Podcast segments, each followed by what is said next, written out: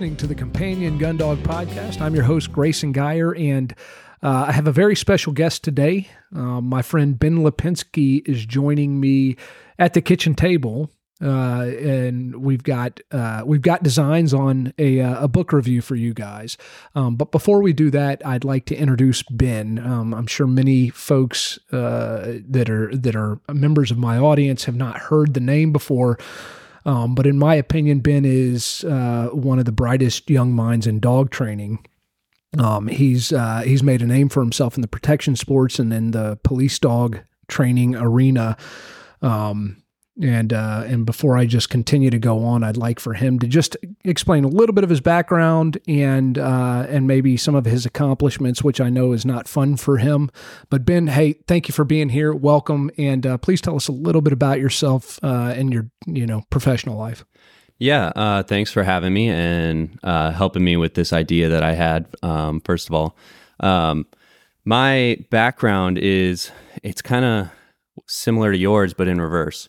Um, so I started as a, a, kid in a hunting family in Minnesota and got into training retrievers and pointers um, for you know our own personal use in you know in hunting uh, on the on the farm and uh, then got into the competitive space um, as a teenager.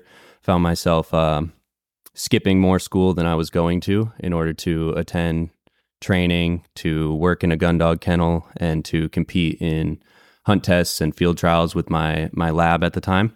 Um, and then I ventured into the uh, more working dog space, uh, trying to learn about the the art of police dog training, and uh, found myself involved in a new sport now, Protection Sports Association or PSA, um, as well as some Schutzhund, and that's what I train for now. Is you know police dogs. Um, protection sports, uh, both as a, a handler, um, a decoy, or a helper, and I'm a a judge for both of those sports now, um, PSA and American Schutzhund, and trying to, um, you know, enjoy some bird dog training here and there. Uh, I have a cocker spaniel from you, and we still get out in the woods a little bit and hunt, but not as much as I used to. So, you know, from what I understand, you you kind of lived that life in reverse. Yeah, it's it is. It's interesting. I haven't completely uh, really thought of those parallels, but absolutely, I, I spent my formative years as a trainer um, in the protection sports, namely PSA uh, as as the major outlet, but but plenty of Schutzhund as well. Um, and uh, and spent much of that time as a decoy. I never never came close to accomplishing the things you have by uh, let's see how old are you now 27. 20, the ripe old age of 27, and you are a judge for PSA and American Schutzhund. Mm-hmm. Um, you've decoyed national level events. Mm-hmm. Uh, you have a national champion in Fury times two in two, both sports in American was, uh, Schutzhund and he was PSA. national champion in PSA and American and that's and that's PSA three and I'm not mm-hmm. I'm not up to date on this but how many PSA three dogs have ever even existed uh, there's currently 35 um, in the world in the entire sports history gotcha um, so I was lucky number 28 uh-huh. or Fury was and uh, now we're up to 35 dogs 30 so that's 35 dogs and i would say the sport has probably been around for close to 30 years now? Uh 2000 so so 2023 23 so just 23 years but 35 dogs that's a that's an amazing accomplishment especially considering i think like in the early days it took like 10 years for them to even make up like four or five of those. Yeah, yeah. you know, it's it's been a lot more dogs in the last few years. Um i titled in 2021 and that was number I was number 28 that year and now there's been seven dogs in the last 2 years. So we're mm-hmm. getting we're getting 3 4 sometimes 5 dogs in a year now. And that's I mean that says a lot for the, just the growth of the sport, you know, and and the time that I was involved in it was still in its you know uh, early early years and uh but I you could see, I mean it, it just has it, it's filling a gap for for a lot of people for whatever reason and i mean that's a completely different topic and and fodder for a for a number of other podcasts, but um, but I'm proud to have been associated with PSA. And yeah, I think, I think um, when you certified as a decoy in 2014, you just posted a picture of that, or yeah, was it that was my that? second certification. second cert, okay. Yeah, I, po- I, I certified the first time in I think late 04 or early 05. Oh, okay. Um, Because in my induction uh, introduction was 2015, and the first trial I was at, I believe you were decoying that Is that right? trial in Charlotte. Yeah, oh yeah, that Yeah. was a good one. That was, yeah. I didn't, didn't know um, you at the time, but I remember that now. for those that weren't there, uh, I took a spill with a dog on on a drive, and uh, and I realized like I was aging into a place I probably shouldn't. And then you started doing gun dogs. and I started doing gun dogs. Yeah, so that was the very last trial I, I ever decoyed. So it's cool that we have this overlap. Um, and and for those that don't know, American Schutzhund is a relatively new offshoot of Schutzhund uh, that's uh, kind of been created in response to the watering down of what's known as the IGP program internationally. And uh, there's just a lot of politics um, on the international stage that uh, that are forces working against the development of strong working dogs in the modern era. And so American Schutzhund, uh, I think, is really cool because it harken, harkens back to the early days of, of that particular sport um, with a few new kind of things in there. But what I, you know, like the most about it is just uh, in the protection side, I think, especially it's going back to the roots and, and building a true, strong um, working dog. Yeah, it's a um, an outstanding group of individuals that started that about three, four years ago now, um, trying to return that sport to its original intent of being a a better breed test for working German shepherds and Malinois. It's open to all breeds, but that's the real intention is to preserve those working breeds in America, um, because the the feeling was that some sports um, are no longer testing the dogs um, to the best ability and creating you know more suitable dogs um, for for work which is like a very important thing to me because that's where you know I do sports as a a hobby and something fun for me to do with my dogs but the the real value is in um, creating you know service dogs police dogs uh, military service dogs that you know fulfill a, a true working purpose and you know our our sports um i don't think should get too far away from that because that's where a lot of our our breeding happens both in america and worldwide worldwide is from uh people that compete in sports right? Because they uh are the ones that are going to put in the work with their dogs and do the breeding with their dogs. Um it's not just it's not the average you know cop or military handler that that is producing these dogs. It's mostly civilians and people in sports, um, like myself. Yep. And and so for for those listening, hopefully you're catching on to the parallels. Um, you know that our our wonderful hunting dogs exist because of those people that uh, have enough of a passion about that kind of work to go out and involve themselves day in and day out, compete with their dogs, and uh, and and aid in the genetic selection of the best dogs. And and so that's why we all look to those um, you know field trial titles, hunt test titles, and and I think for us, um, we can look to protection sports as kind of a canary in the coal mine. Um, so internationally, there's co- you know e-collar bans, uh, even banning prong collars. So tools are being banned worldwide. This stuff is on our doorstep, um, and so it's important to look to the folks that are uh, that are kind of b- bearing the flag for us on the front lines, which, in my opinion, are the protection sports guys. They tend to be exposed in a little different way than we do because they are uh, so involved internationally. And and so you know if if uh, if you're not tracking all these political issues now, I think it would be smart to to look to that and just recognize that there's there there's movements for these kind of things in our country for the watering down of our games. Um, obviously, conservation. We're very lucky to be tied into that because we have a, a strong kind of um, political force on our side that that's protecting hunting and, and the rights of Americans to do such things. Um, but just be prepared, you know, uh, to to you know understand that there's a chance people may be coming for our way of life at some point in time. And I'm not to be a fear monger or anything like that, but uh, um, I think it's pretty obvious. So look look to those protection sports folks. Know that that's coming, and uh, and again, you know, I appreciate Ben coming, two time national champion, or at least two sport national champion, American Schutzhund, PSA, both extremely prestigious awards, and that's PSA three uh, and American Schutzhund three. Those are the highest levels of those two sports.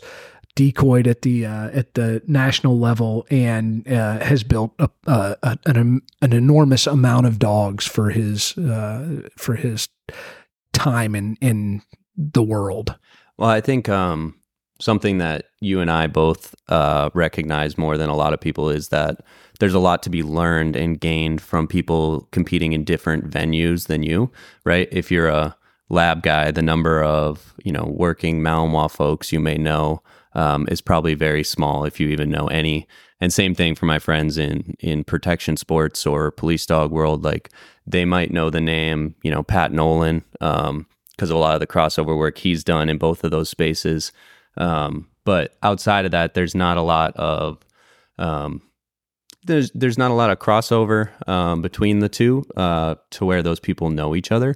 But uh, for those of us that do know people in both spaces, there's a lot that can be learned on both sides, um, or you know, in completely different uh, spectrums uh, that can really, you know, elevate your dog training and your your knowledge of of dogs and and working dogs in drive, which you know for everyone that appreciates um, working a dog in some capacity, whether that's agility, hunting, um, police work, protection sports, you know, tracking, like all these dogs have a similarity where they were you know bred with a purpose and uh, work in a lot of drive and understanding those um, you know drive states and mindsets of the dogs that come when you're working in that type of you know attitude like um, there's a lot to be learned from both right? Um, and i think having you know different types of knowledge from different trainers is something that um, you know helps with you know my success as a trainer and and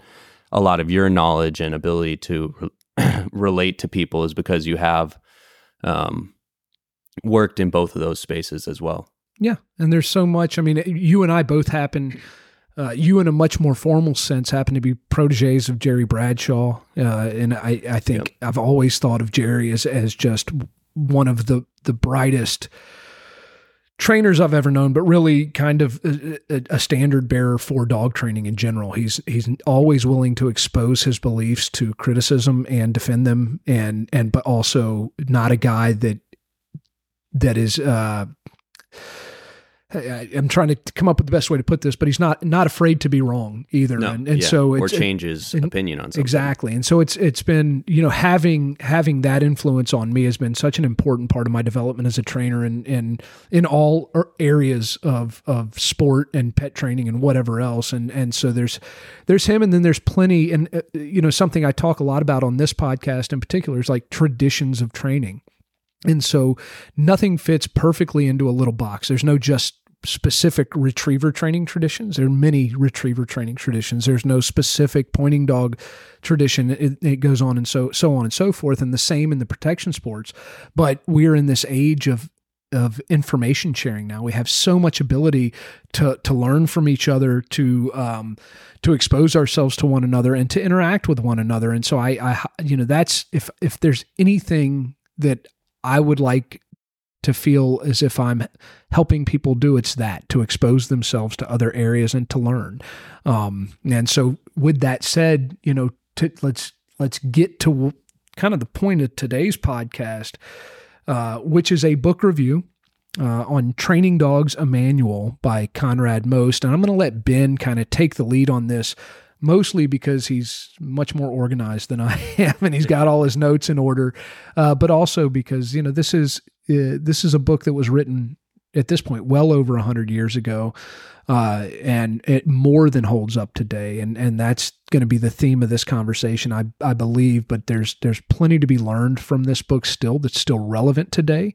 Uh, but if all you do is read it for the historical perspective, you'll be getting plenty out of it.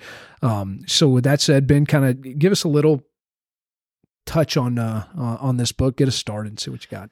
Yeah. So, um, what I want to do, I want to start by reading a, a small passage from the book because it reminded me. Um, I have my note here. It reminds me of something that you said to me one time about um, dogs varying more within a breed than between the breeds, right? So I'm going to start by reading something from the book here, and then we can uh, go into that.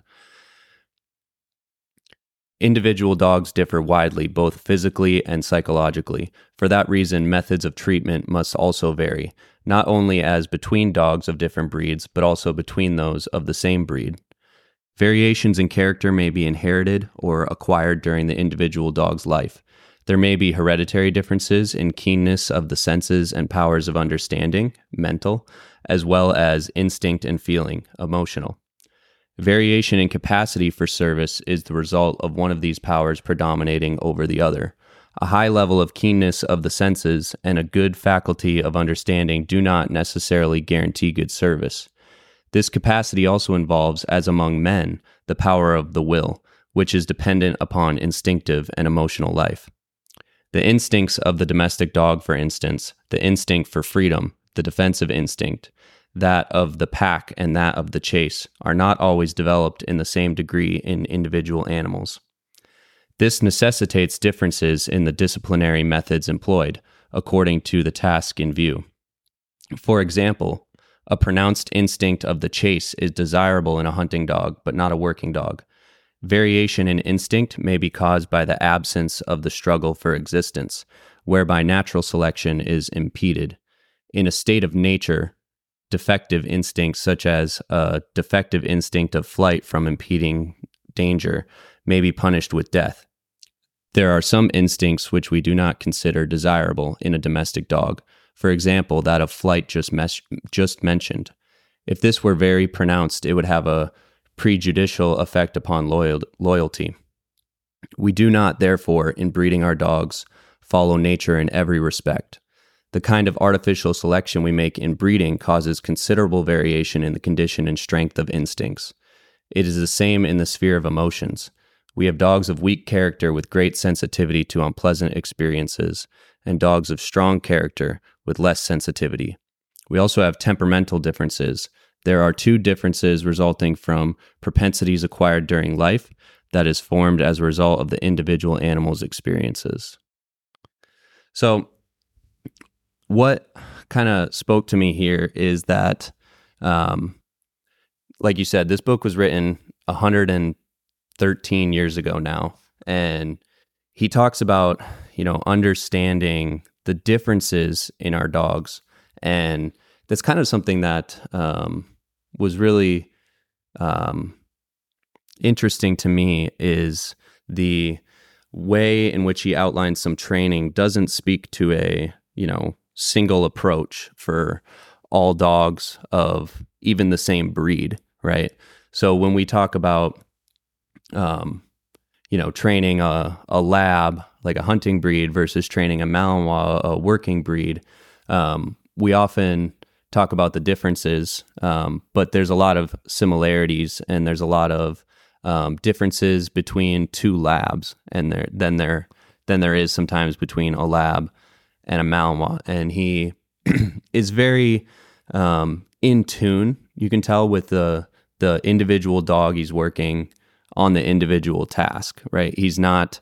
Um, he, this this book is called training dogs a manual, but it's not a start here, end here type of manual. It's a here are theories on training, here are ideas, and here are the tasks, but this is not a one size fits all approach. Sure. I, and I'll tell you, like when I listen to you read that, I, there's no doubt in my mind that if Konrad Most were alive today, he he would be a guru.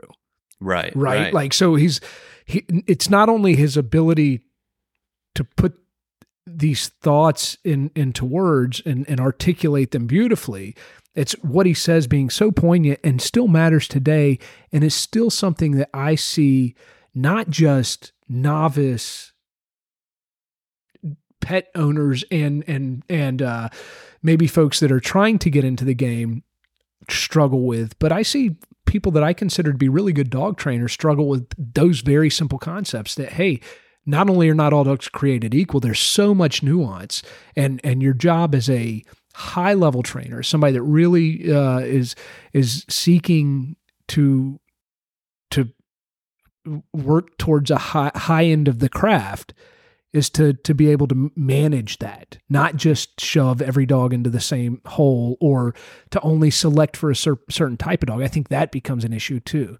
As so many, and I'm and I've been so guilty of washing really nice dogs out for one specific thing I didn't like about them when I should have become a better trainer and and worked through it. You know, and yeah. Um, and I think part of that, like we all know this, right? Every dog's an individual, but part of um many books uh, written about dog training, many podcasts, many video series, many DVDs, depending on what uh, era you're from. Um, is is to uh, yeah VHS uh, to to sell someone's individual program. Right. This is John's way of training a dog. This is Brad's e-collar approach book. This is you know insert you know hit name yeah. um, into how to train a dog like them, right? But I think the most honest thing um, that you can you can do as a dog trainer and say you don't need to learn like my approach. You need to learn, you know, a, a nuanced approach to training this dog, right? Sure. This is, I mean, I mean, and for anyone that's listened to this podcast for any period of time, you, we're hitting on the theme of the podcast, hmm. which is ground yourself, you know, familiarize yourself with the semantics. Um, and, and, and not just, it's not just a, uh, an intellectual pursuit. This is the thing that I think it, it not only separates good trainers from great trainers or, or, bad trainers from good trainers, but is, is the thing that, um, and, and even the guys, and I pick on some folks that pedal methods a lot, but I mm-hmm. think the great practitioners of any method have a very intuitive sense of what we're talking about here. And this is where I think people tend to falter that are new to it. They have success in a specific method, and that's good. And I think there's a reason for methods to exist specifically. And I always think in, in the training of pointing dogs, you can get where maybe you want to be not seeking knowledge but just going through a step by step process and it might work for you. But the guys that are great at that process, whether they have the eh, intellectual understanding of what's going on here, they have they they're such good technicians and and have such good mechanical skills through a lifetime of practice that they're intuiting much of what we're discussing here. The the principles are all exist, and that's why they can take a broad array of dogs and make them make one method maybe work for them. But I think mm-hmm. for those of us that that really hope to uh, to exist in this world as a dog trainer and and be fulfilled by it, I think it makes the most sense in, in the world to just ground ourselves in the principles and expose ourselves to all the knowledge and then feel and form our own opinions as we go as opposed to just trying to to fit a specific style if that makes sense. Yeah absolutely. Um, and that's one of the things that i like about this book is um, some styles of dog training some dog training theories that are marketed or sold as as new um, are are outlined in this book quite uh, similarly to how some might market them today. Um, going into the book a little bit more, let me give a little background from the biography here on uh, Colonel Konrad Most. Um, so I'll just read a couple things from the the biography so that we we know who we're um, dealing with here. Uh, Colonel Most was one of the world's most experienced and distinguished authorities on all types of dog training and a pioneer in the study of dog psychology. He started training service dogs in 1906 while serving as police commissioner at the Royal Prussian Police Headquarters. Um, for the next eight years, he gave instruction to the constabulary, I think I said that right, on training and management of police dogs for all purposes by methods evolved by himself. In 1912, he was appointed principal of the newly formed State Breeding and Establishment for Police Dogs at Berlin and carried out much original research, research in training dogs for service personnel and for tracking of criminals.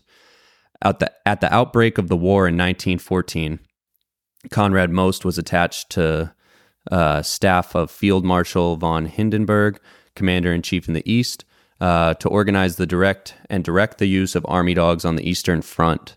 Um, let's jump ahead here. Um, from 1919 to 1937, he was head of Canine Research Department of the Army High Command, and during that period also acted as an advisor to the government of Finland on the organize, organization of the Finnish Canine Services.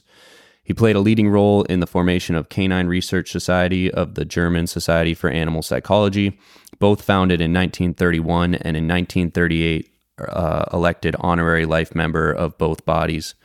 From 1944 to 1947, Colonel Most was head of experimental department uh, at the Tutorial and Experimental Institute of Armed Forces Dogs. Um, in 1951, he became closely associated with courses held in Palatinate. Sorry, I don't know where that is. For the instruction of sportsmen in the training and management of hunting and tracking dogs. Uh, in 1954, the year he died at age 76, Colonel Most was awarded the, uh, an honorary doctorate um, from some college, also words I cannot pronounce. And his manual, Training Dogs, first written in 1910, was translated to English in 1954. That's you know what I hear when you know it's it's it, I always am interested in in people number one, but what strikes me number one as um as being profound about that is that he wrote this book four years into his dog training career, right? And so like yeah. he started training dogs in 1906. He writes this book in 1910. Well, he started with the the service dogs. So sure. who knows how much training? We don't know experience. how much he had before then. Yeah, right. But likely. still, four years into like what we call his professional career. Yeah. yeah. So obviously, there's obviously time for him to develop thoughts, but he, what a bright person he must have been. You know, like in in order to get.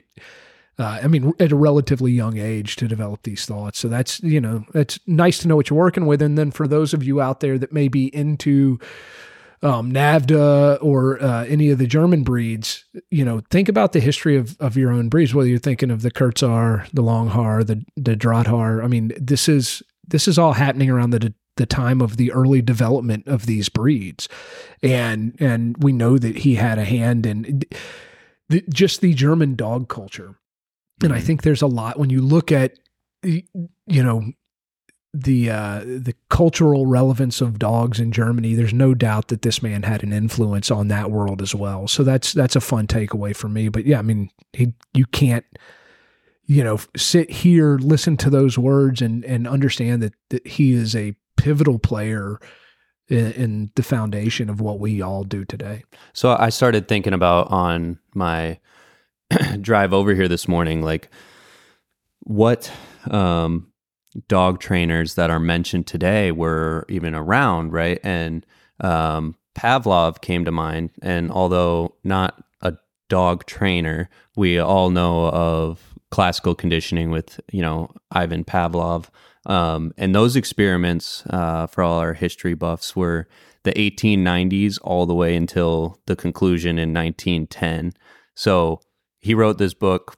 Who knows if you know he knew of his work sure. or if they knew of each other um, but i mean i feel like he probably wrote this book very independent of knowing those classical conditioning um, models and operant conditioning models skinner wasn't even until the 50s or sure. the 40s um, so some of the the things he talks about in the book um, about anticipation and teaching cues and uh, the dog learning those things and orders of operations like was all in line with what Pavlov's research came to tell us, you know, for sure through, you know, those studies um, that were done. But, you know, it, it kind of made me think like practical dog trainers, the practitioners have known many of these things sure. well before science, quote unquote, like um, wrote it down for us. And there's and there's no telling who influenced most. I mean, at this point, it's hard, you know, and we might be able to. And I'd, I'd love to do more historical research because I, I'm sure he would have brushed up against Stephanitz. Um, you know, and I'm sorry, who was that? Max von Stephanitz. Uh, the am I saying that correctly? I don't know. He's actually the founder of the German Shepherd breed. Okay, okay, I did not and, know that. Yeah, and so uh, yeah, and and he he was a uh, I believe and the story goes and I'm this is all based on recall from things I haven't heard in a very Sure, long sure. time right but he was a he was a captain in the German military um it, it's in some remote outpost in the late 19th century I believe and uh in kind of bored sitting on a hill and there was a shepherd boy working his dog working a flock of sheep with his dog and Stephanitz is sitting up there looking at watching the work and think and it coming up with like man there are applications for this in police and military essentially so Mhm. he's kind of credited as the guy that number one recognized the value of the of that working breed um and then from there began the development of of the dog as a working type dog outside of just being a herd Do you know when, what year that was? I believe that I, I don't have it. Yeah, this is founded the German Shepherd. this would breed? be the night again 19th century. So Yeah. it, it we'll, I we'll think do- they were Facebook friends. they must have been right. So so I, but there's no way. I mean, if he's in 1906, kind of Yeah. getting there, then I mean, this is the you These programs, like these military programs back then, must Sure. have been small. Like yeah you know, probably not like they are today, um, where they you know are dealing in hundreds of dogs. I imagine oh, it's, uh, the scope probably looked very different. It's it's fascinating. It's it's it's fun to think about, and I'm sure with some research we can find some things. But I mean, it's you know who knows. And if anybody listening to this is a is a Yeah. uh, his, history buff. nerd, yeah, like and knows some of this stuff, uh, reach out to us. But but this is it. So when we think of our hunting dogs, you know, when we think of the development of breed registries and in individual breeds of dogs, this is all tracking the same time. The French Brittany came into being in 1906, right? Essentially, and then Yeah. you know the American Kennel Club uh, I don't even think was around at that point in time.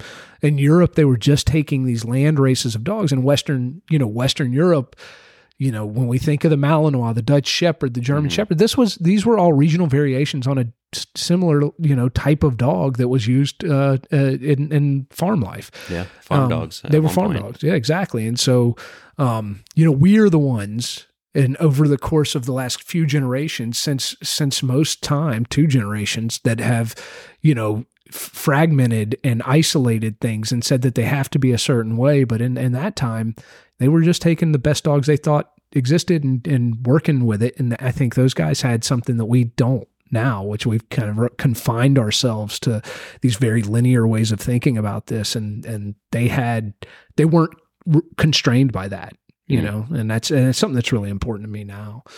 Yeah. Um, in my mild bit of research, like this is one of the, it might be the oldest dog training book, um, like written and still, you know, in, you know, still available to get. Um, I did find one writing on uh, dog training that is older.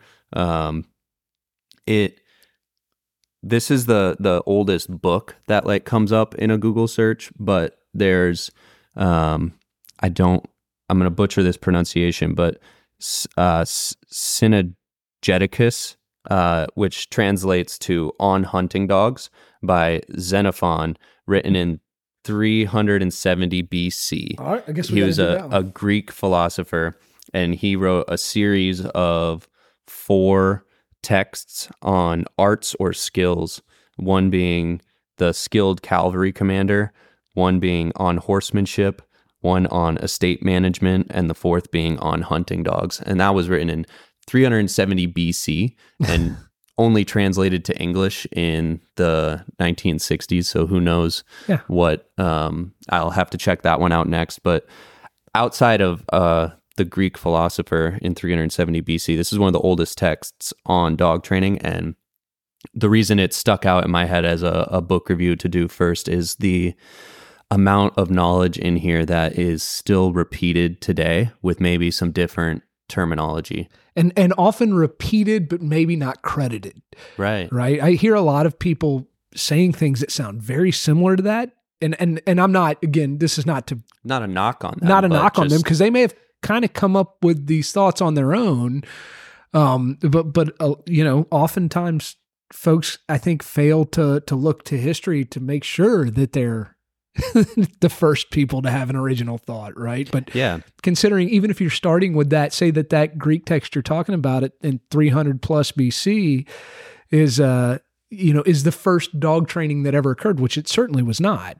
Right. Um, right. You know, now we're we're looking at uh, you know over two millennia mm-hmm. of training traditions leading up to Konrad Most that are lost to history, and there's no telling how much um, you know, knowledge was passed down th- through the ages, and you know what was lost, and it's fascinating. That's that's really like my purpose in wanting to do um, these book reviews, and I hope to do a few um, of them in the future. But uh, is in the digital age, which it's you know I'm 27, that's it's my age, but I'm still um, very much a fan of books. I I have my the you know physical copy of the book in front of me. Um, I like to have it, and I like that um, those things get written down and not lost in the cloud. Um, where you know digital is kind of forever until maybe it's not one day. Who knows? Sure. But um, I really like books, and I feel like it is almost becoming a lost form of knowledge due to the amount of people today that like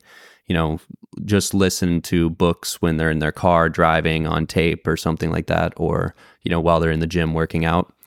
And it's not very often we sit down and read a book. So, um, you know, hopefully this like inspires a few people to pick up a, a dog training book and, and an old one and read something that they were maybe just learning about from a trainer on YouTube when, you know, you could have got it in the public library. It's it's so it's so important.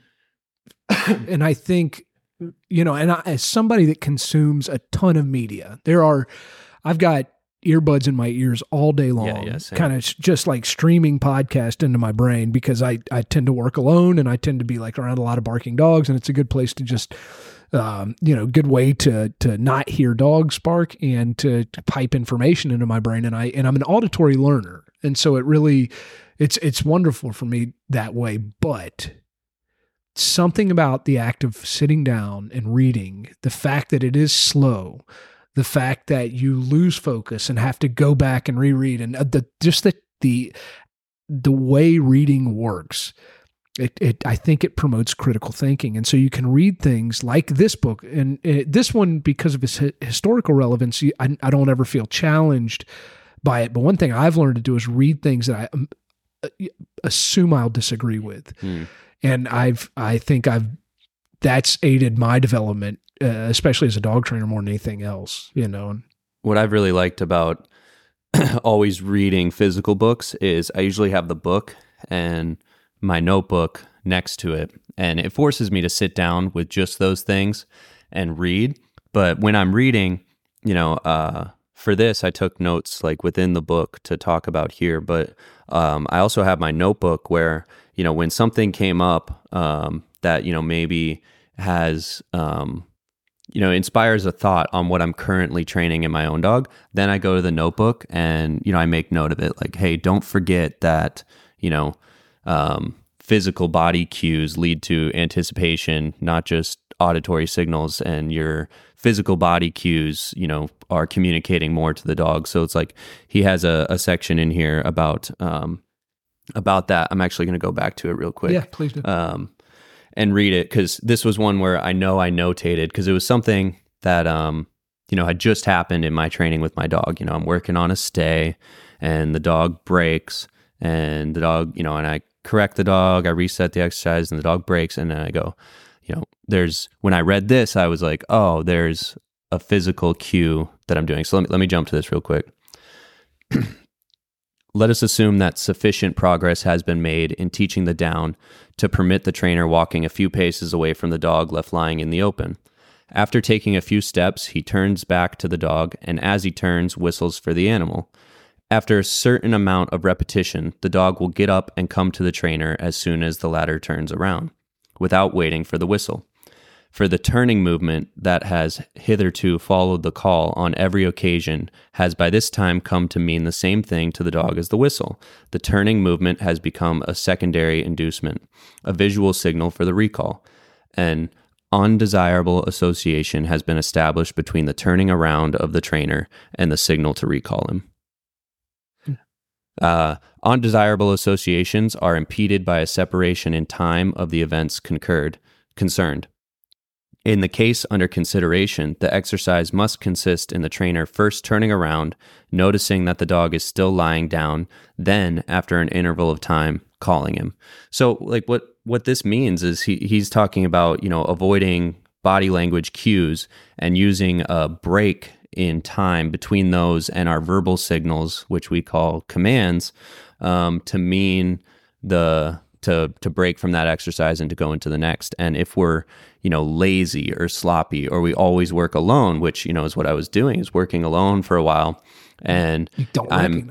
I'm not recognizing that I'm probably reaching for you know my reward before I give the command and hear the dog, you know, upon that slight little reach of my hand. Like, you know, I'm pretty good with my cues and my body language, but even something subtle, you know, when you're training a dog at a high level, they tune into that, right? Sure. They tune into the most subtle of things.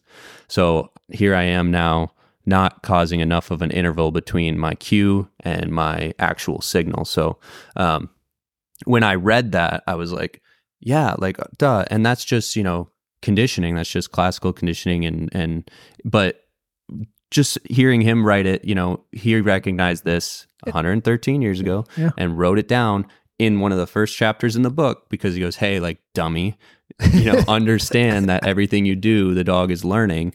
So when you want the dog to be responsive to a signal, make sure you're giving that signal in separation to another." it, it- the you know the cool part is is that he wrote it so long ago and he wrote it so succinctly right i mean it's th- again this is something that could be delivered today in a youtube video from I, te- I teach handling seminars And I teach the sport, same and stuff. you're teaching that, yeah, right? But it's like you didn't need to hire me. You could have read this free book. yeah, a hundred years ago. Like, but and that's uh, you know, but that's the thing. It's and it's also something for all of us. And I mean, you in particular, especially recently relevant national champion, highest level, in my opinion, probably PSA. I don't think there's a more popular protection sport in this country right now. No, Um, so to be the PSA three national champion, to read this book and have that revelation says something. And so, and, and I, I don't want to just, I'm not just blowing smoke up your ass. I'm, I'm saying that because we all need to recognize whether we're out there creating our fifth versatile champion or whatever else. These are the things that slip. And when we read it and it sticks, then we go out and we're better. And and so that's why this is relevant today, and that's why it's important to read Mhm. this book today and read it again, and Yeah. and never stop reading it. Um, just to just to clarify something for any of uh, my people listening, I was not the national champion in the threes. I was a national champion in the twos for PSA, and then a title earner in the threes, and then a national champion in the three for American Schutzhund. Just for the one person listening that's going to be like, nope, that's that's not it. Like, all I- right, whatever. but still, nonetheless, well, I, um, we should have done this podcast. um, let, let me go into one more passage here that, um, and then I'm going to see if you, if this sounds familiar to you as well. With a powerful form of compulsion, we must also ensure that the initial discomfort subsequently turns into pleasure. We have no wish to see a panic stricken slave doing what we want in fear and trembling, but a dog that enjoys life and is happy in his work, putting all his heart into it.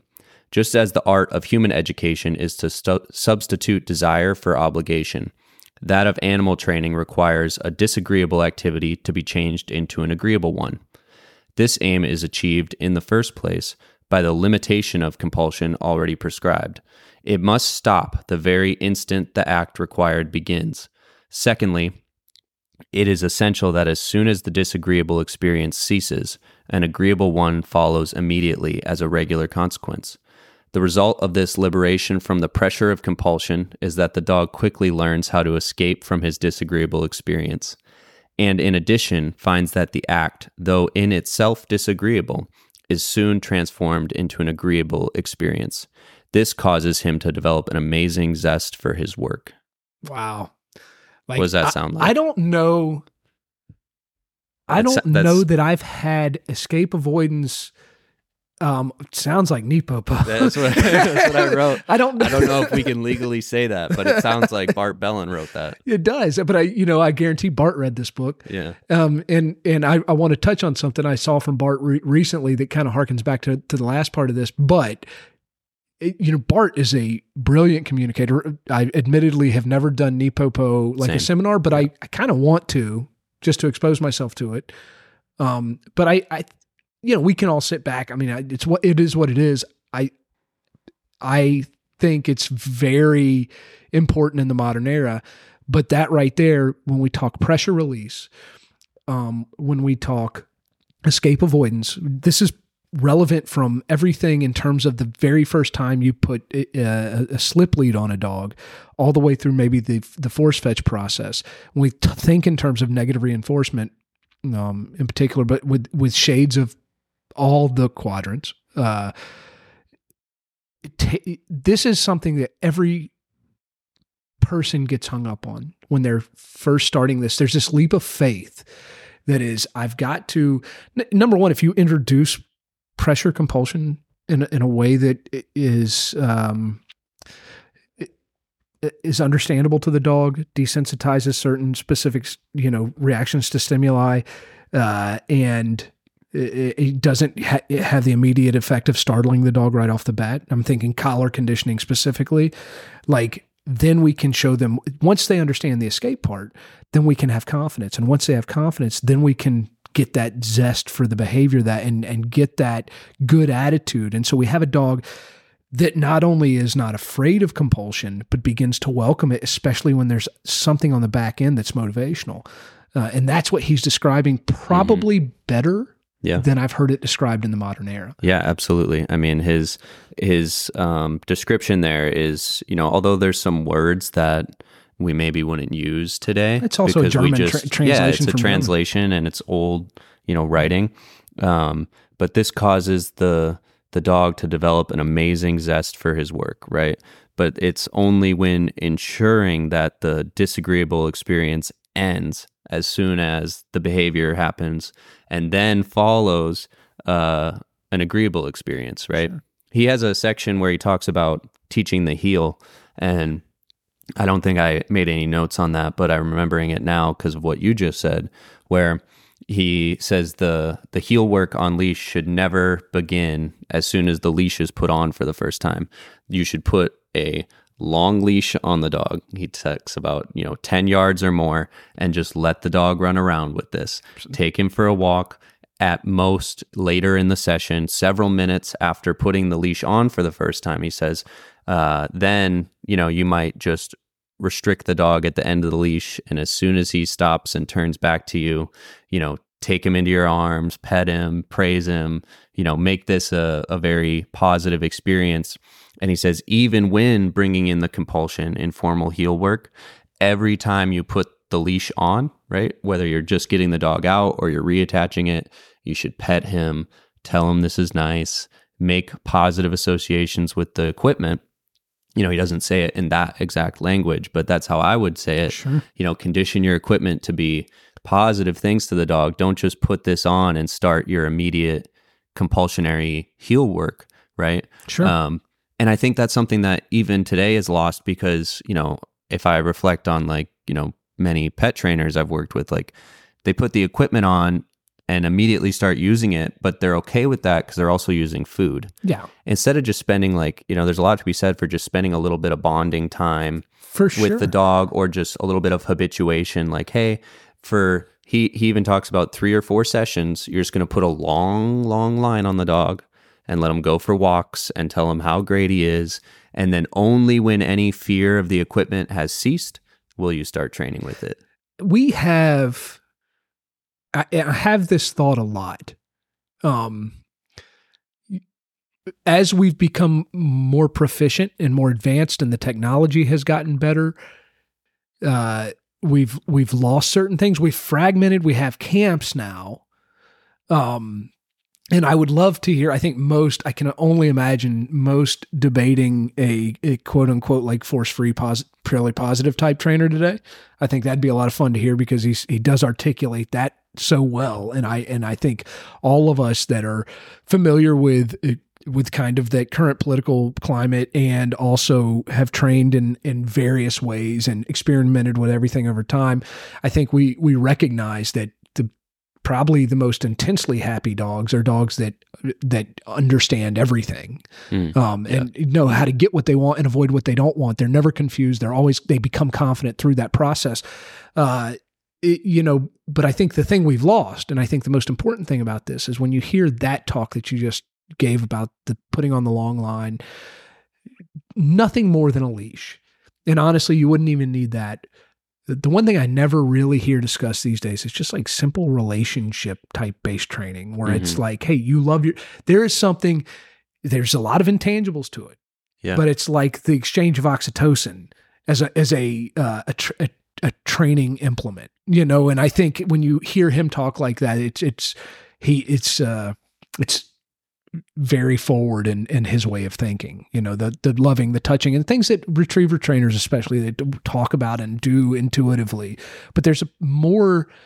I, I I have been very guilty in the past of being like, well, that's not a primary reinforcer. It doesn't count, yeah, right? Like, yeah, you yeah. know, but it absolutely counts. And and so understanding that from you know, from that perspective, I think is important.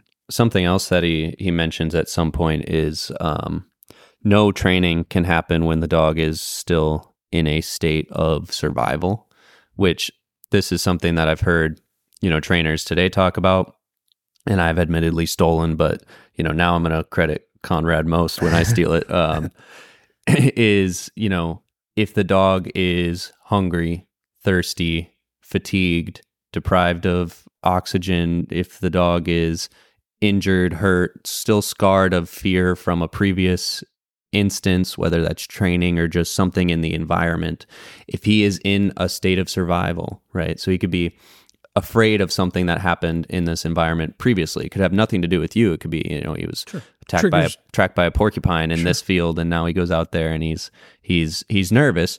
No training can happen when the dog is in this state, right? And he, he people will read this and some of the techniques may seem little cruel and outdated. Um, but there's also a lot of talk of, and that's the part I choose to focus on. There's a lot of talk of, of excuse me, animal husbandry and keeping the emotional well-being of the dog in the forefront. And he says, like many times, as soon as the dog is fatigued here, you you must stop because there's no learning that is going to happen. There's no retention that's going to happen when the dog is in a state of survival. It's it's and I mean I think the husbandry side is so important to what we were getting at with that relationship based thing of you know you've worked in in large kennels and I work with a kennel you know most of the time and nothing really matters until that relationship at the kennel gate exists you know and and feeding time is so important. The time we spend exchanging everything happens with intent. It's not always warm and fuzzy but but it always is developing the relationship first. And then it's like you know then the mechanics and all you know and and managing reinforcers and managing punishers and all those things uh, uh, you know can apply. But there's you got to develop a relationship and and the husbandry side of that is is that the emotional well-being being connected taking care nurturing the animal uh, recognizing that their survival is dependent upon you. And when you say like in that state of survival, no learnings occurring, I can certainly from a flight or f- fight or flight perspective, I think that's true. N- you know, um, I'd be interested. I think that's worth exploring more to me, and I'd like to to think more about it, like in the terms of of like satiation of appetite. When we talk hunger, is it starvation? You know, I don't know. You know, but I think from a training perspective, getting good reps in we need a healthy, well adjusted dog in a good mental state. And then we, then we're manipulating and playing with whatever motivational aspects of the, the training are happening. Yeah. And that's a very, com- a very common uh, tactic from any trainers that use food. And consider their training very positive Yeah. is to practice some level of deprivation, Sure. even if that's as mild uh, as um, training around feeding time and waiting until you know the dog uh, had breakfast and whatever, and then you wait until the evening to do your training session so that he's hungry and anticipating mealtime. Um, you know, there there's of course a ton of validity to that because it works, and otherwise people wouldn't do it.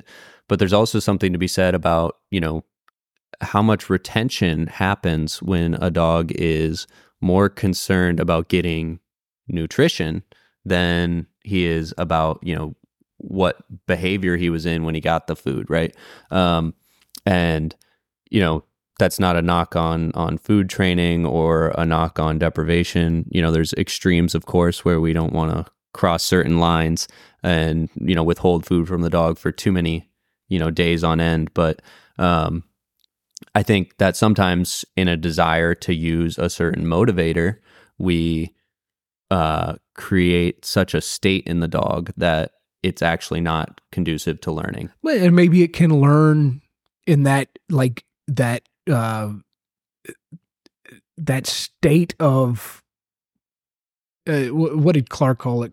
Clark Hull call it. It was like it, a state of uh, you know instability. You know, there's no stasis. They're trying to get to stasis, and that's why drive reduction works, right? Or drive reduction theory works. So we've got a drive. The drive's been produced by uh, uh, you know a lack of stasis, but the key is is like when our dog is the dog needs to be employed. Like we're we don't want to go onto the street, you know, on a normal day with our dog that's you know, like starving. It, you know, it can't think because it only wants food. We, we're not, you know, so if we're depriving our dogs and we're thinking primarily of food, but always keeping them in this state of uh, uh, uh, of drive that needs reduced in order to achieve stasis, then that's not like your normal average working day. And I think this is it's like a really nice delineation between there's a place for that in training. Mhm. Um, and and but not everything always needs to be a conditioned response. There's deeper learning that we don't always talk about, and I think that's one place I think PSA sets itself apart is you can't just get through a a routine at a high, at the higher levels patterning things hmm right? And so you have to be able to solve problems and your dog has to and this isn't intangible because it's very hard to qualify but dogs must be thinkers. And if you talk to retriever trainers that win the NRC and they're telling you about their dog the same thing always comes up and it's that the dog is smart like we Yeah. don't know how to qualify that but that dog's the thing that sets that dog apart from other dogs is that he's just smarter than the rest, you know. And I think we all feel that way about the, those dogs at the highest level, and and that gets to thinking of of that relationship based training, just the the more than just um, we're not just talking compulsion, we're not just talking positive reinforcement, negative reinforcement. We're talking teaching a dog to learn and to think their way through a process. If Mo- that, Yeah. Um, moving in for a second to a chapter on teaching a retrieve. Uh, I have a, a small bit highlighted here. The second undesirable association consists in the dog springing forward as soon as the dumbbell is thrown. This action has been deliberately permitted in order to not disturb the animal's inclination to pick up. As soon as this inclination has become a habit, procedure is altered. The dog now has to sit and is held by the collar while the object is thrown. The animal is then released. If he now tries to make a forward leap, he is prevented from doing so by the appropriate inducement or punishment. He is not to leap forward until the words fetch it are uttered. So he's talking about a couple of things here. He's talking about front loading the retrieve with drive and motivation. And he's talking about then adding in signal control and the dog not going until released.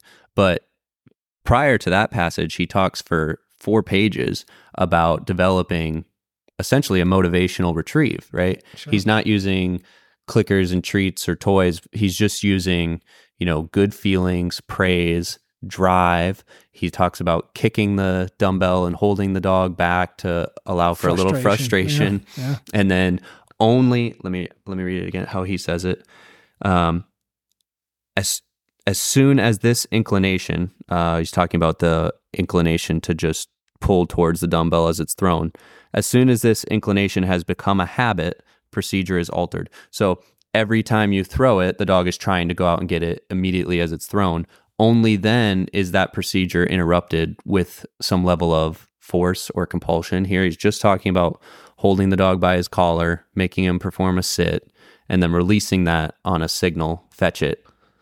Yeah, I mean, I think that is uh it's very pertinent to all we do in this day and age, you know, and we so many people take credit for developing natural retrieves or uh, a specific method or a style that maybe isn't in, you know outside of the realm of force fetch or like the mechanically built trained retrieve with a marker system or something like that. But yeah i mean this that of course has existed forever right of just playing and having fun and keeping the dog in a high state of drive and making them want to return it to you and learning how to keep that game going in perpetuity like yeah, I mean it's it's the most intuitive thing in the world, and there's no surprise at all to me that that would that he would be a master of that, and it's something you can be great at. Yeah, it makes me wonder a little bit about what did the dogs that this guy was working with look like? Like, what were the natural abilities, sure. and how did they differ from the dogs of today? Was it better, worse? Were they more biddable to physical control? Like I, you know, I've heard some people on a, a gun dog podcast recently talking about, um, you know, the dogs today are, are softer. Um, and, you know, whether that's a product of what people desire, so what they're breeding for, or if that's a product of the training, um, and, and the tools allowing for, you know, more nuance in the correction levels. Um, and, but it, it, it always makes me think about like, you know, um, what were these old old dogs that it, you know even just 20 years back but uh, also 100 years back like what were the the natural drives and the instincts of working with the handler. Like so many older books you know some from the 70s all the way back to this one talk a lot about you know the dog's willingness to work with the handler and and kind of having you know maybe they don't use the words relationship but just using that that praise and touch to you know reinforce the dog. Um you know like we're is this just a different outlook? Because now we think a lot about you know tangible rewards and what aspect of this is reinforcing and what are we giving the dog in order to incentivize him to do it and not that many trainers maybe more in the gun dog space but not that many trainers in my space use like praise and affection um, as like a motivator or a reward, you know? And it makes me wonder about, you know, was the type of dog different or was it just because I'm sure these guys had I'm sure they picked up a stick and played with the dog with a stick at sure, least, right? Yeah. Like, you know, so they, they knew the dog liked rewards, but they he never talks about that. Yeah. He talks about, you know, working with you and he talks about praise and affection and touch and using that. And you know, I wonder if we're underutilizing that today or overlooking it because we have so many more tools and tools being, you know, e-collars and tools being rewards and food and the use of all these things when sometimes maybe we need to get back to a simplest form of just, you know, spending time with the dog, petting him after uh, exercise, letting him romp around. He talks about things like that, like just using these more natural well, that's I, you know, I, and, you know what is that? And it's like I said, I've I certainly have been guilty of like tossing that kind of talk out the window. Yeah. You know, and I, I heard that a lot when I first went to K2 and was working with these retriever trainers. It's like, well, I was always like, when do you throw in a reinforcer? Mm-hmm. You know, it's like, well, they get praise. They work for praise. Well, they don't just work for praise, obviously. They work for the opportunity to go out and pick up that thing that's going to satiate a little bit of prey drive. They're working motivationally. There's all sorts of things at play. And it's obvious to me, like when most, especially talking about restraining the dog and things like that, he's obviously very skilled at managing motivation. But there is something to the thought of working for praise that I, that I shouldn't have thrown out um, and dismissed, and, you know, uh, originally. And I do, I did see something that, and this is kind of goes back to when we were talking NePoPo just a while ago, and and I do love to follow Bellon.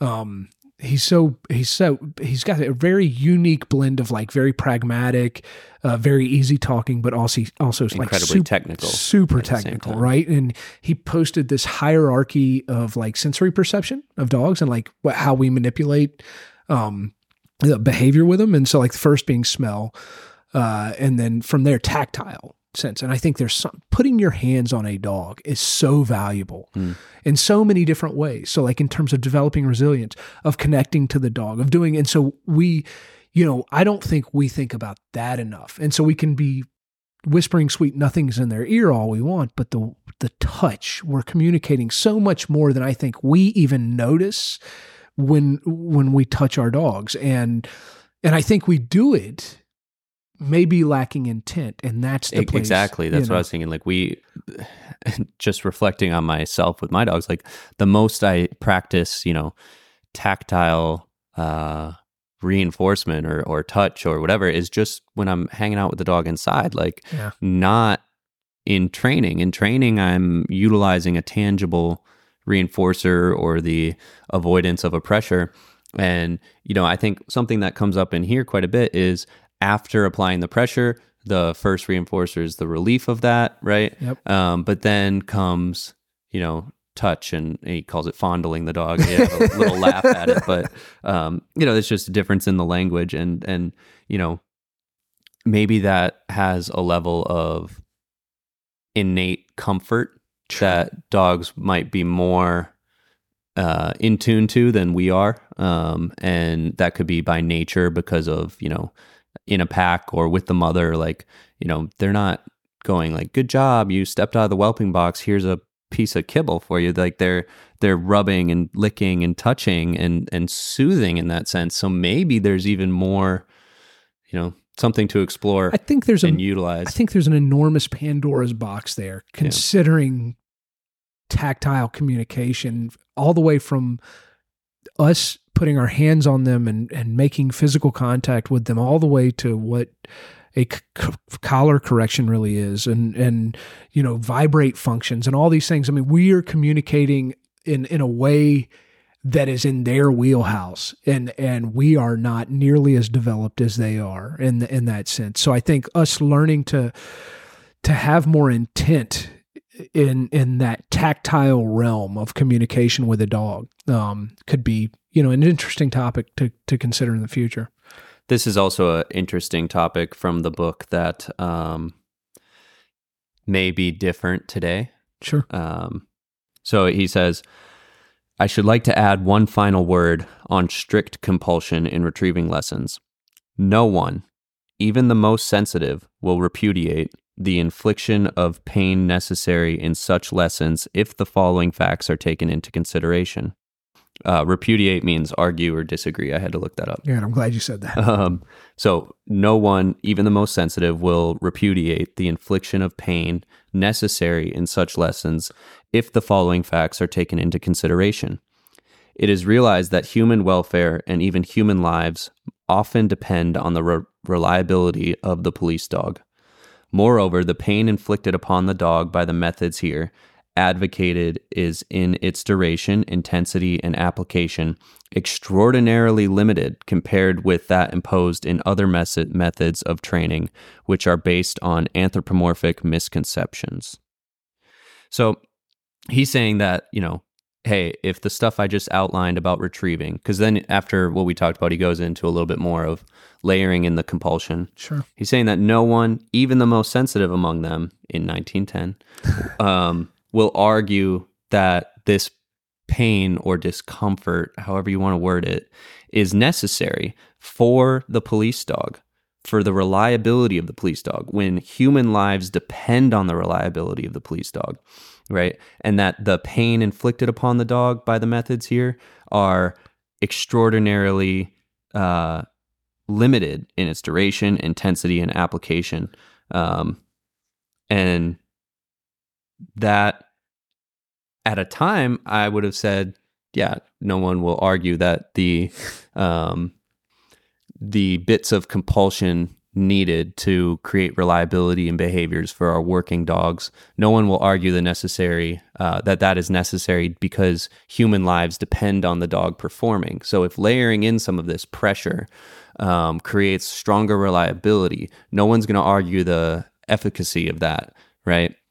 Sure. But maybe they do now. Well, they absolutely do now. And, you know, and the funny do. thing is, like, it's cool to hear him. He addresses that. He addresses it, he makes a defense. And I'm guessing, and I don't know, I wasn't alive in 1910, but my guess is that there weren't many people screaming in the streets about or sharing a YouTube video. yeah or talking about the sentience of dogs or the agency or you know and and th- i don't want to laugh at that stuff because i think you know i mm-hmm. think it's always important to keep animal welfare at the very forefront of your mind when you're training but that said you know i think it also is important to remember the earlier passage that talked about um it, it- how escape avoidance creates this confidence and and a, a, a greater zest for the work. Yeah. Not only is it doing that, it's like you're making you're helping the dog become a a happier, better, more confident version of itself through this controlled application of of unpleasant stimuli. Mhm. And and that happens to every single one of us in our lives. And and you know we can argue nature versus nurture or whatever else, but I have never, especially in, and I don't want to, um, I don't want to patronize anybody else, Hmm. but it, you know, my time around law enforcement, military, um, just in this, I'm going to lean into some masculine shit here, but I don't know a single guy that has been a mentor to me in in those masculine pursuits in my life that I look up to that didn't suffer enormous adversity becoming the person they became. And they're the best versions of themselves because of that. And that's something I argue all the time. And it's our jobs as as caretakers of these dogs uh, to ensure that they can become those most confident, best, uh, well-adjusted versions of themselves, and and that is an enormous part of that puzzle, you know. And and to me, it's a very important part. And I see it more than just creating behaviors. I see it as helping the dog be strong. So I think that's what he's getting at there. Yeah, and the you know some key wording in that passage and some previous ones is the limitation of this compulsion. You know, uh, lying around. You know, once the behavior is completed, this ends. In order to you know increase reliability, not to take out emotion or feeling on the dog, and you know if that is not something a trainer is willing to do, then that's absolutely fine. Sure. But if your aim is reliability, especially in like my field of police work, Sure. and the reliability of the dog can save lives, and there's something I can do to increase reliability and to add parameters to a performance so that the the living breathing animal doesn't deviate from a task that it's trained to do um, and that the dog staying on that task you know saves um, either an officer or someone in the public's life from it staying on that track and not following a rabbit Sure. because it um, received some compulsion for doing so, or it stays a little bit longer motivated into the search because some force was layered in at some point and it pushes a little bit longer and finds an IED overseas and that saves, you know, American soldiers. Like I don't I could not imagine arguing the the um the need for that, right? But there are plenty of people that that will argue that because they, you know, we're in a state now where animals are valued as highly as humans at times, and this is great for animal welfare. And like, you know, there's always the joke that you know, kids in my generation are buying homes based around what yard their pet can stay in, not what school their kid will be in. Um, and that's a good thing. But also, there's a community of people um, like ourselves that are training dogs for service and or have trained dogs for service. And you know, we are sometimes staring down the barrel of the gun of of what people want to allow us to do. And I think being open about that and expressing it in this way that the the increased reliability from some of these techniques cannot be argued in its efficacy because you know it might save someone. I, and I think that is a I think it's a viable, cogent defense of of that. I also I I go a step further in my own mind and and number one like you, you know when we're talking about building a duck dog Yep. Nobody's life is dependent upon that dog and making a retrieve, but it, it, it there's no doubt in my mind that that dog is the ultimate conservation tool. Absolutely. And, I was hoping you were going to say that. Yeah, and so that's that is important. It's very important, but more than that, you know, the the current political climate, I don't I I would diverge from thinking that it is great that people are building their lives around their dogs. And I don't know that dogs are better off for that. Mm. I think for sure, like it's better to not have the cultural fer- culture of feral dogs running around the southeast like it was when I was growing up. And you know, uh, and, and there certainly anytime there's something that crosses the line of neglect and abuse, like that's that's not okay. But I don't, you know, having spent a lot of time and and lived just enough time on this earth to have seen things change just in in, in odd ways I don't think that your average pet dog that's living in those kind of conditions where they are the center of someone's life mm-hmm.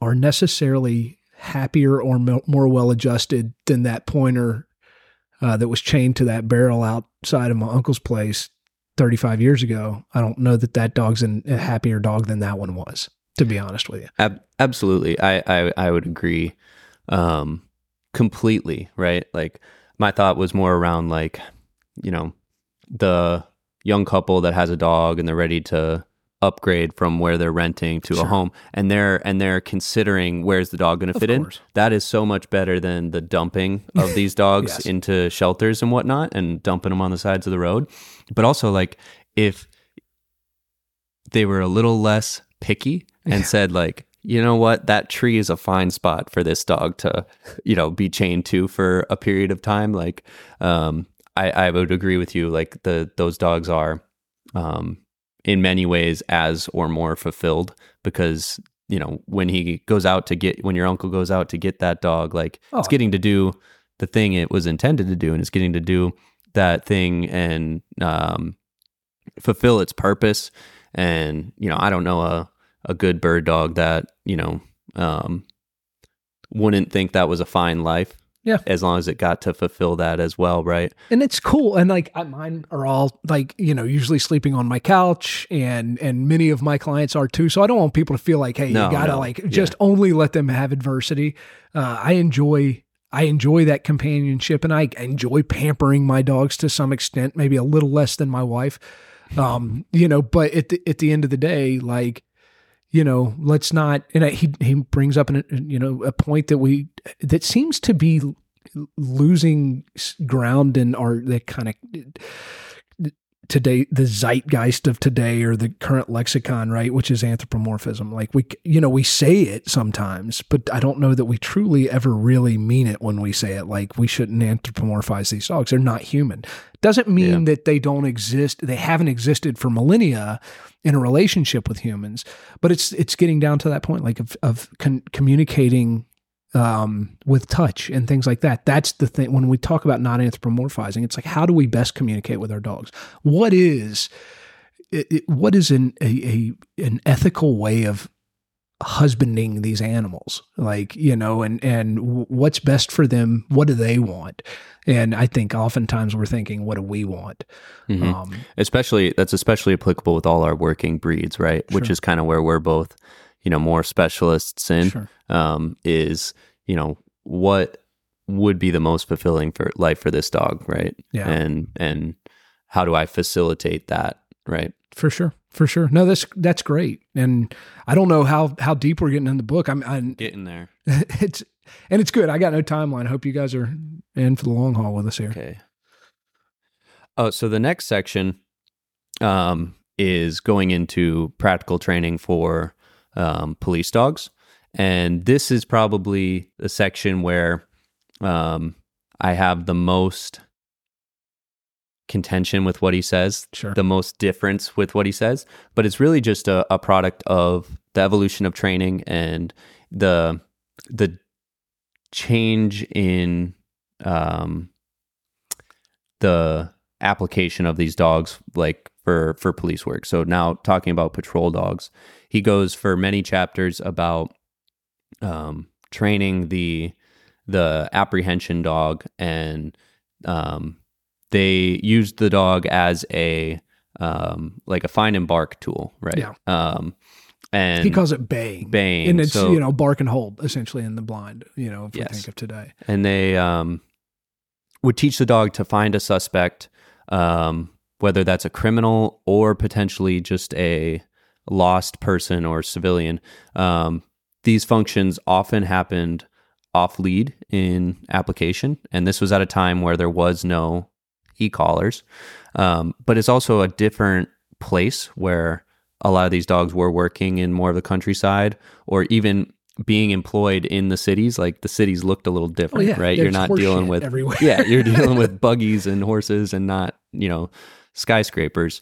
Um, so the dog was allotted a lot more freedom and the application was to find these people and to just like bay them the way like a you know a coon dog might um, and to hold in that position even when attacked this is one of the most interesting parts is like even if that criminal attacks the dog it is to just back up keep its face towards the person but avoid being struck by them avoid being attacked by them and continue to try and hold them with the barking and the only time this dog is ever to bite is if the person runs Is on a foot. um, and then they chase and bite them. And as soon as they're subdued, to go back to baying. And if they try to run again, to bite again. So now they're teaching like a almost an object guard of this person where you, if the object gets taken, you bite it. And then as soon as it's neutralized, you release and go back to barking.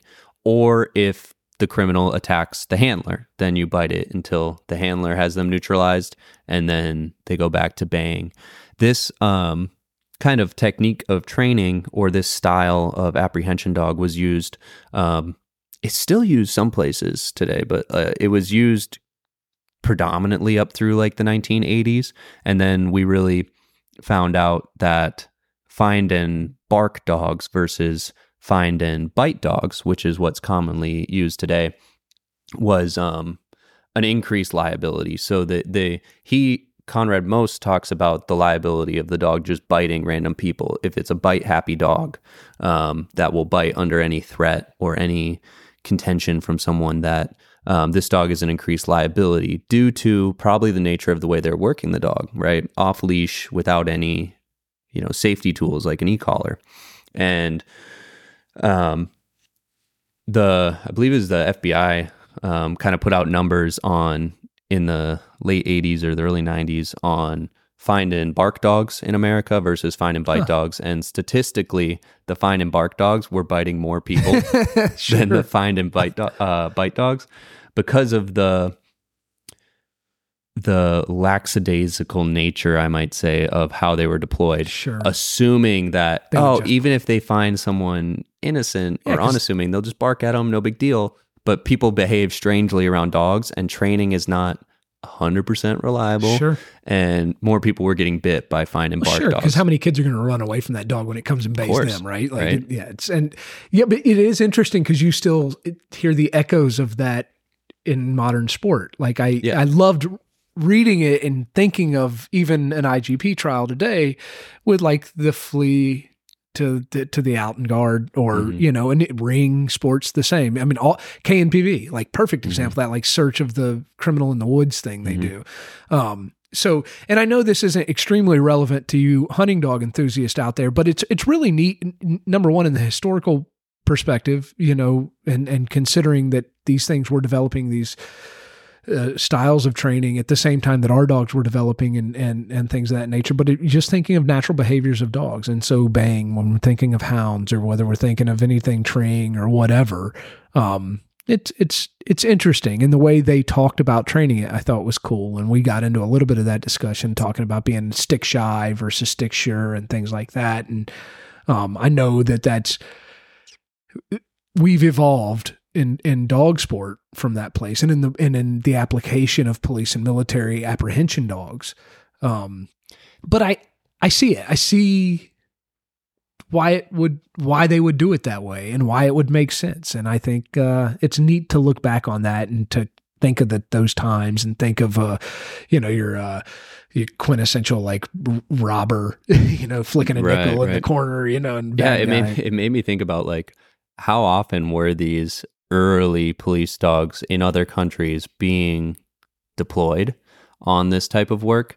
And what were the crimes? You know, like what what constituted biting a or finding and baying a Sure. criminal? Like you know what what did versus what didn't because today we have many many case laws around Bites. when an officer can deploy a dog and there has to be many things in place and it's got to Sure. follow graham versus connor and so many things have to check the boxes and then you know individual department procedures setting a perimeter has to be deployed on leash announcements have to be given announcements have to be given again and you have to check all these boxes and it made me think about you know in 1906 in you know germany or like what constituted like yeah bring the dog out. Where did they keep the dog right? Yeah. was the dog in a crate? Like was he on the back of the carriage? Like No, it's interesting. i don't know and those are so many of the things that like i i don't I Yeah, don't he might have been dragging a answers to that. cart full of apples, you know, uh, he's probably just heeling with him I'm sure. all day I'm sure. until without he got put and, up into a kennel at night yeah, and peeping tom or you know whatever else out there, some just being accused of something. I mean, you probably you know being dog bit was probably a much more viable threat back in that those days anyway. Just considering people's lifestyles, yeah and people weren't quite so sissies either. Well, and also today with like, you know, just simply uh, antibiotics, a Sure, dog bite that's is true. not the not end of your today. day, right? But a dog bite in 1920 might have been There wasn't any augmentin around back catastrophic. then. Yeah. yeah. Yeah, it's interesting to think of. Is there? Yeah, I mean, it's fun. It really is fun to to you know have those little kind of thought experiments about the historical you know context. Um, the next section goes into his tracking training, which, um, as two guys have who have both done an extensive amount of that for different purposes, um, there's a lot in here on tracking that is way above its time. Like- it's unreal. the the there's much um, outlined about scent discrimination. Um, I have a small passage here. Um, there are, however, other scents on a human track which always remain the same throughout. The specifically human smell that comes through the boots and includes the personal or individual scent. We are aware today that under certain circumstances, a dog may be able to recognize individual scents while tracking and distinguish one from another. This faculty should enable us to keep a dog on a single track.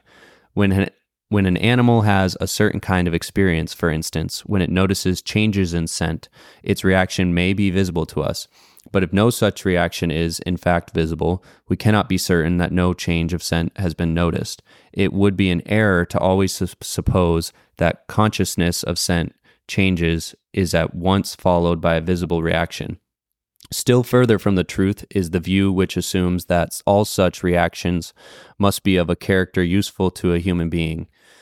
This attitude is responsible for be- the belief in imaginary crime dogs, which, when set to follow an unknown track, stick to it without changing over to any other human tracks. We realize today, especially while on service, that the apparent ability of these dogs is due to the trainer's previous knowledge of the task in view and is misinterpreted because of ignorance of the actual sense stimuli that operate on the animal. So he's saying that, you know, essentially, hey, trainers of the day, if you still think a dog can only follow um, one track uh, or will always switch to a another track that it comes across, you're not understanding the animal's full ability and you're not training well. He's also saying, Yeah. and then he goes into outlining how to train this kind of scent discrimination type tracking and and he talks about not avoiding these contaminated areas not just going out into the country as he says it and laying your own track but to going where the people are and waiting until the end of a busy day and doing your track training.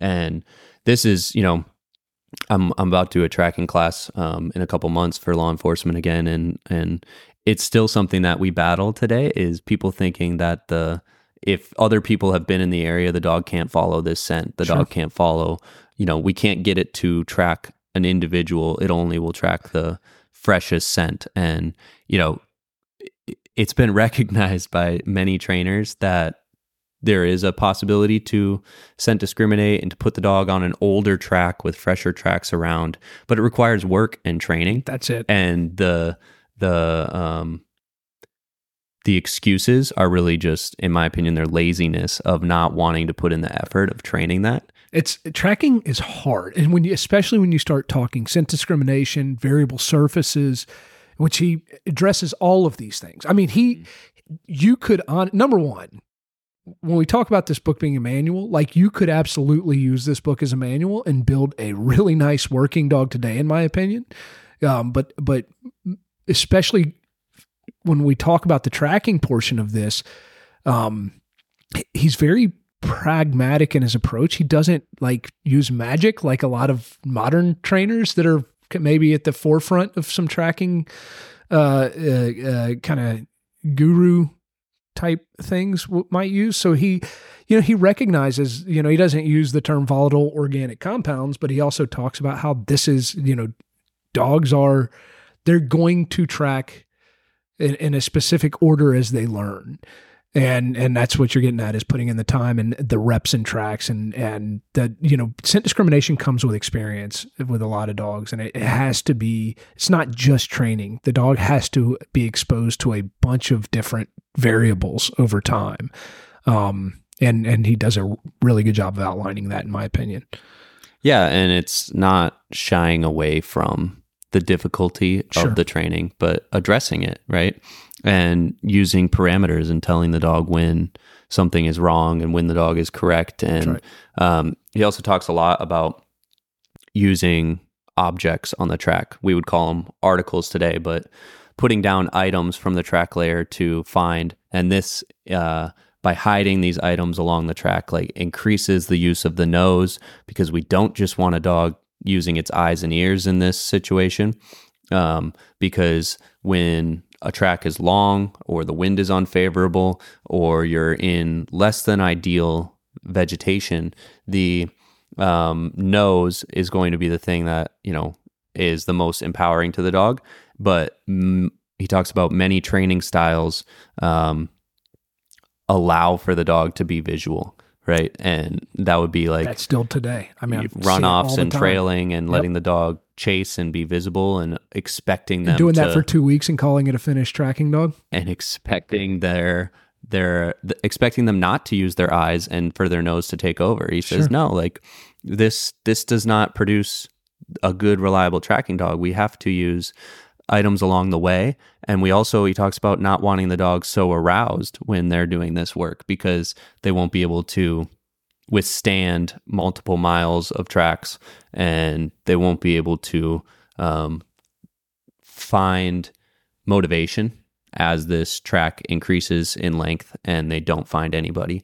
And That's That's that's an that's such a key and so you talk about ahead of his time with that Yeah. one man. Like that's that's such an enormous concept Mhm. um and being able to work in lower states of arousal and making that the norm you know It takes me- tracking. all the way back to the first um, passage about about um, looking at each individual dog and addressing its needs and not saying this is how we track a dog right? They they want to find the person we show them the person they run off right?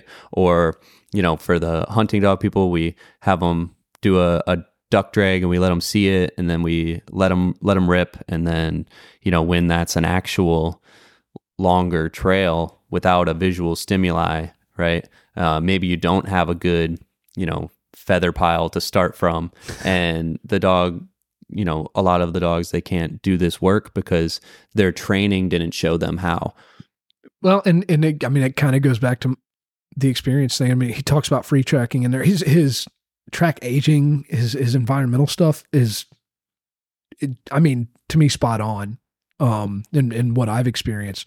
But just thinking of a duck dog um he goes out for retrieve on a cripple and that cripple has gotten away and left a trail and on the ground. And like this is an experience thing and you can just allow for it to happen over and over again. You might have shot a, a hundred ducks that morning with a big party or something um, and this one cripple gets out and whatever the variables happen to be whether it's the smell of gunpowder whether it's the blood trail whether it's whatever you know that's that's where your experienced dog will outshine your well-trained dog in in every uh, circumstance. And it, it doesn't mean we don't control for variables and we don't train but it is that it's the working in messy environments and not always having a sterile track and not always you know and aging your tracks appropriately and and and everything else he takes into account it's it's it all parallels one another yeah he also talks about how um you should always vary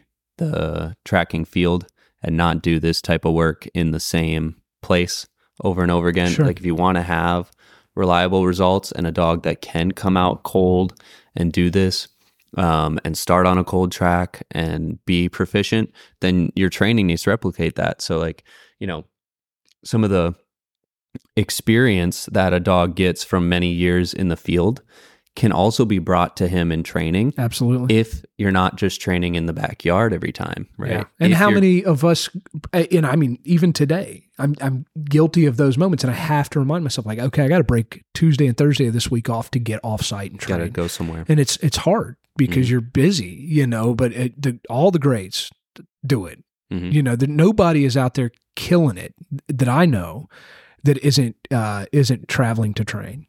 No.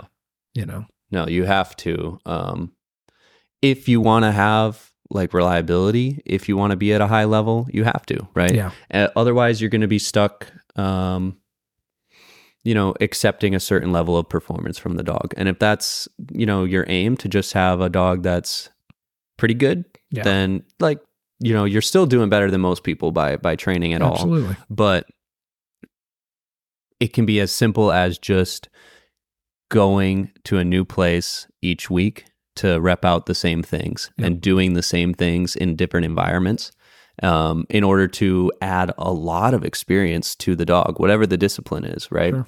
And that's all the way from our pet trainers to bird dogs to police. Um, is just kind of mastering those basics in any environment. And that leads the dog to having a lot more experience. You know, maybe he comes across new dog and animal sense in this field while working on obedience sure. than he encounters in your neighborhood, right? Just variables. I mean, mm-hmm. it's it, it's that they're it's, it's external stimuli. They're always going to change with location, but you know, I think I've not read, admittedly, a lot of like books that are focused on tracking. I, I know I've read plenty of articles, but I don't think I've ever read a better tracking manual than that. It's very good considering it's when it was written and um um just the just the theory of it sure. is is as sound as any book from the modern era. Yeah. Um even though it's it's a afterthought. It's a last chapter of this of this book that covers so many different things. And he still, I mean, harnesses all these things. You know, when yeah, he he talks about the like the original botcher, which yeah. his friend made. The original botcher harness. His name was. I, I don't know how you pronounce it. It was like Botker, yeah. but now we just call it Botcher harness, which is a, a type of tracking harness that runs the leash under the dog's chest and out the back legs to, um, you know, to pull the head down and to keep the head in a lower nose position than tracking on you know like a harness that clips to the back or a collar that clips to the neck and um, he talks about that and i'll tell people about botcher harnesses today and they're like never heard of it it's like um, you know this is this is why i want to do this kind of thing is like to just bring a little bit of awareness to some old knowledge that's sure. really i don't even call it old knowledge it's just it's knowledge written a long time yeah, ago. Yeah. I mean, it's, it's, it's just, it's so high quality. It's, it's, you know, again, you know, if he were alive today, if he wrote that book today, it'd be a bestseller. Yeah, it, it should be. And I mean, it may not, if everything may not be relevant in the modern times. Um, I think more than anything though, it, it would all hold up. You just absolutely, you can train a dog by this book and and produce a good dog. You'd have some weird stuff going on if you were trying to do sport. I think in some of your, Yeah, yeah. you know, in, in the other stuff. But if you kind of if you just take a little bit of that stuff out of the the protection side, everything else in there is solid, solid information. Um, you mind if I read uh, closing passage? Not at all, please. Is anything else you want to talk about before we do that, No, or do you want to talk about we'll- anything this brings to mind after? Yeah, well, maybe we'll wrap up with a few thoughts at the end of this, but this is kind of closing out the book. Okay. It never occurs to anyone merely to study a manual on riding and then mount an unbroken horse in order to break it in. The animal's powerful physique prevents such action. Horses are broken in by specialists in riding technique. Not only not until they have been thoroughly broken are they mounted by those who are learning to ride, and the lessons proceed under the direction of a riding master. As a rule, matters are arranged differently with dogs. They are not so strong, unfortunately, as horses. Accordingly, a dog is put on the lead straight away and marched off, while his human companion behaves from the start like an omniscient master, though he may, in fact, know little or nothing of the subject of training. The physical superiority of man to a dog makes it easy to forget that man is also a pupil and to fail to realize that the relationship of man to dog is more is a more difficult one than that of man to horse. The dog is the only domestic animal in the employment of man in which psychological in addition to physical attributes are turned to account. For this reason, the necessity for expert knowledge in the training and management of dogs is even more essential than in the breaking of horses. An animal like a horse, which is used almost exclusively as a mechanical instrument, is far easier to control than one in which psychological as well as physical factors have to be taken into account and applied to practical purposes. I mean, it doesn't get any better than that or more relevant. No, I mean, it, the comparison of, you know, we utilize a specialist to train the horse and then they are mounted by those who are learning and proceeds under the direction of a master is not always followed in dogs. Right? hardly I ever mean, followed. It, it's he says it perfectly. Here's the leash. You're stronger than the dog. The dog knows some things now. Any issues, you'll you know, dog's not gonna buck you off and kill you, right? Um, and he goes on a little bit longer to outline the importance of instruction by a you know training master, and that's what he was doing. He wrote this book as the training manual, I believe, for the army. Sure. Um, and then he, you know, he says, just because you've read the book, you're not the master, Yeah. right? You are the student, and the dog has psychological needs that you can't learn from the book. yeah. Um, and I think um, it was really a perfect closing to the to the um, to the training manual of kind of saying like, here's your manual, here's your knowledge. You still don't know anything.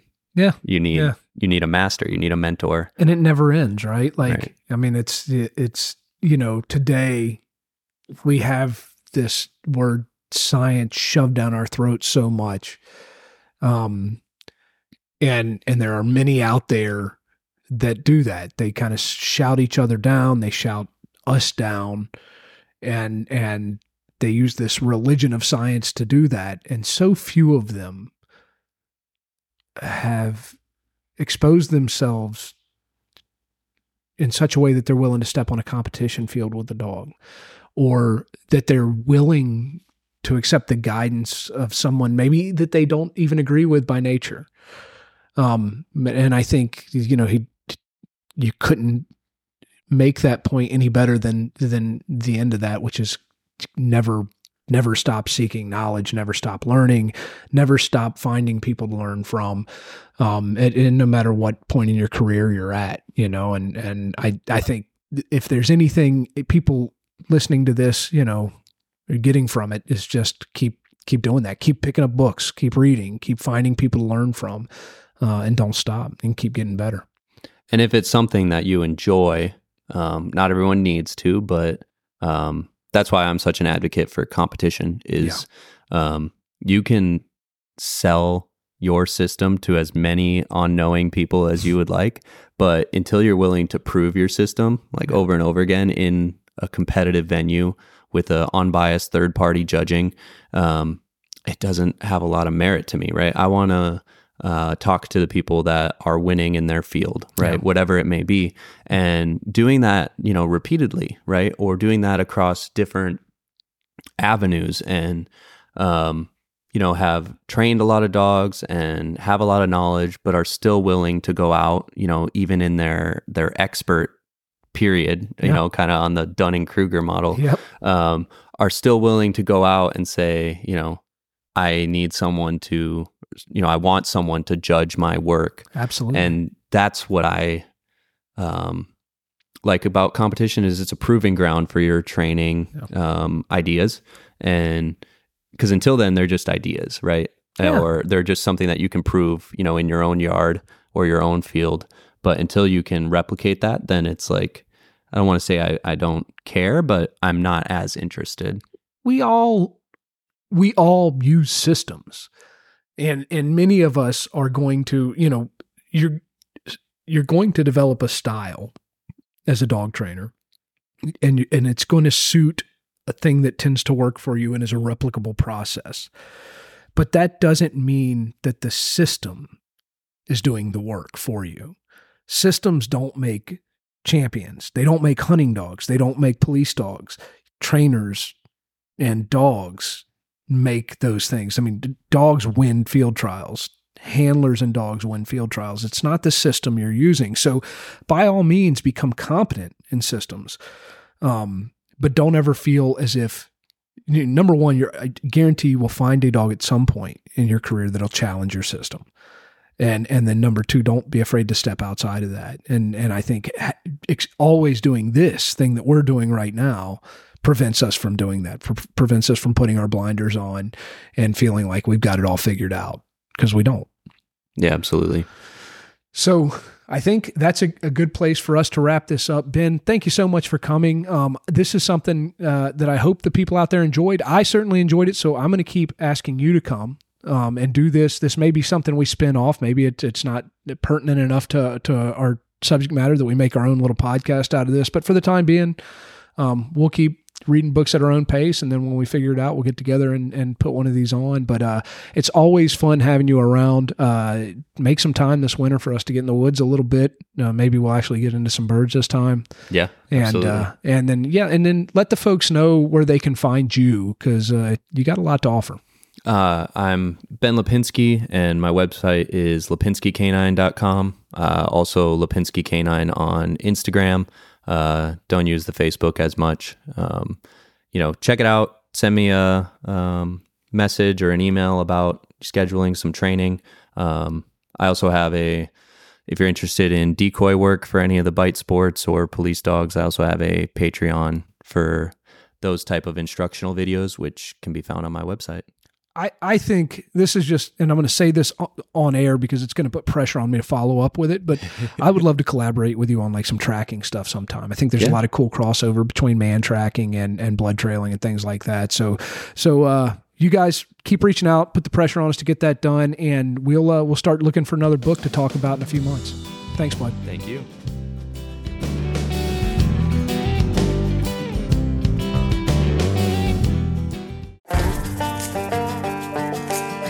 Hey listeners, Nick Larson here, host of the Birdshot Podcast. As fans of this show, you may be interested in the conversations on the Birdshot Podcast, where we discuss all things upland hunting, from upland birds and their habitat and conservation to the shotguns, bird dogs, and gear used to pursue them. Whether you're a seasoned upland hunter or just getting started and wanting to learn more, I interview a wide range of guests, each with their own unique perspective and valuable experience to share. If you're on the hunt for more upland hunting conversation, please consider subscribing to the Birdshot Podcast today.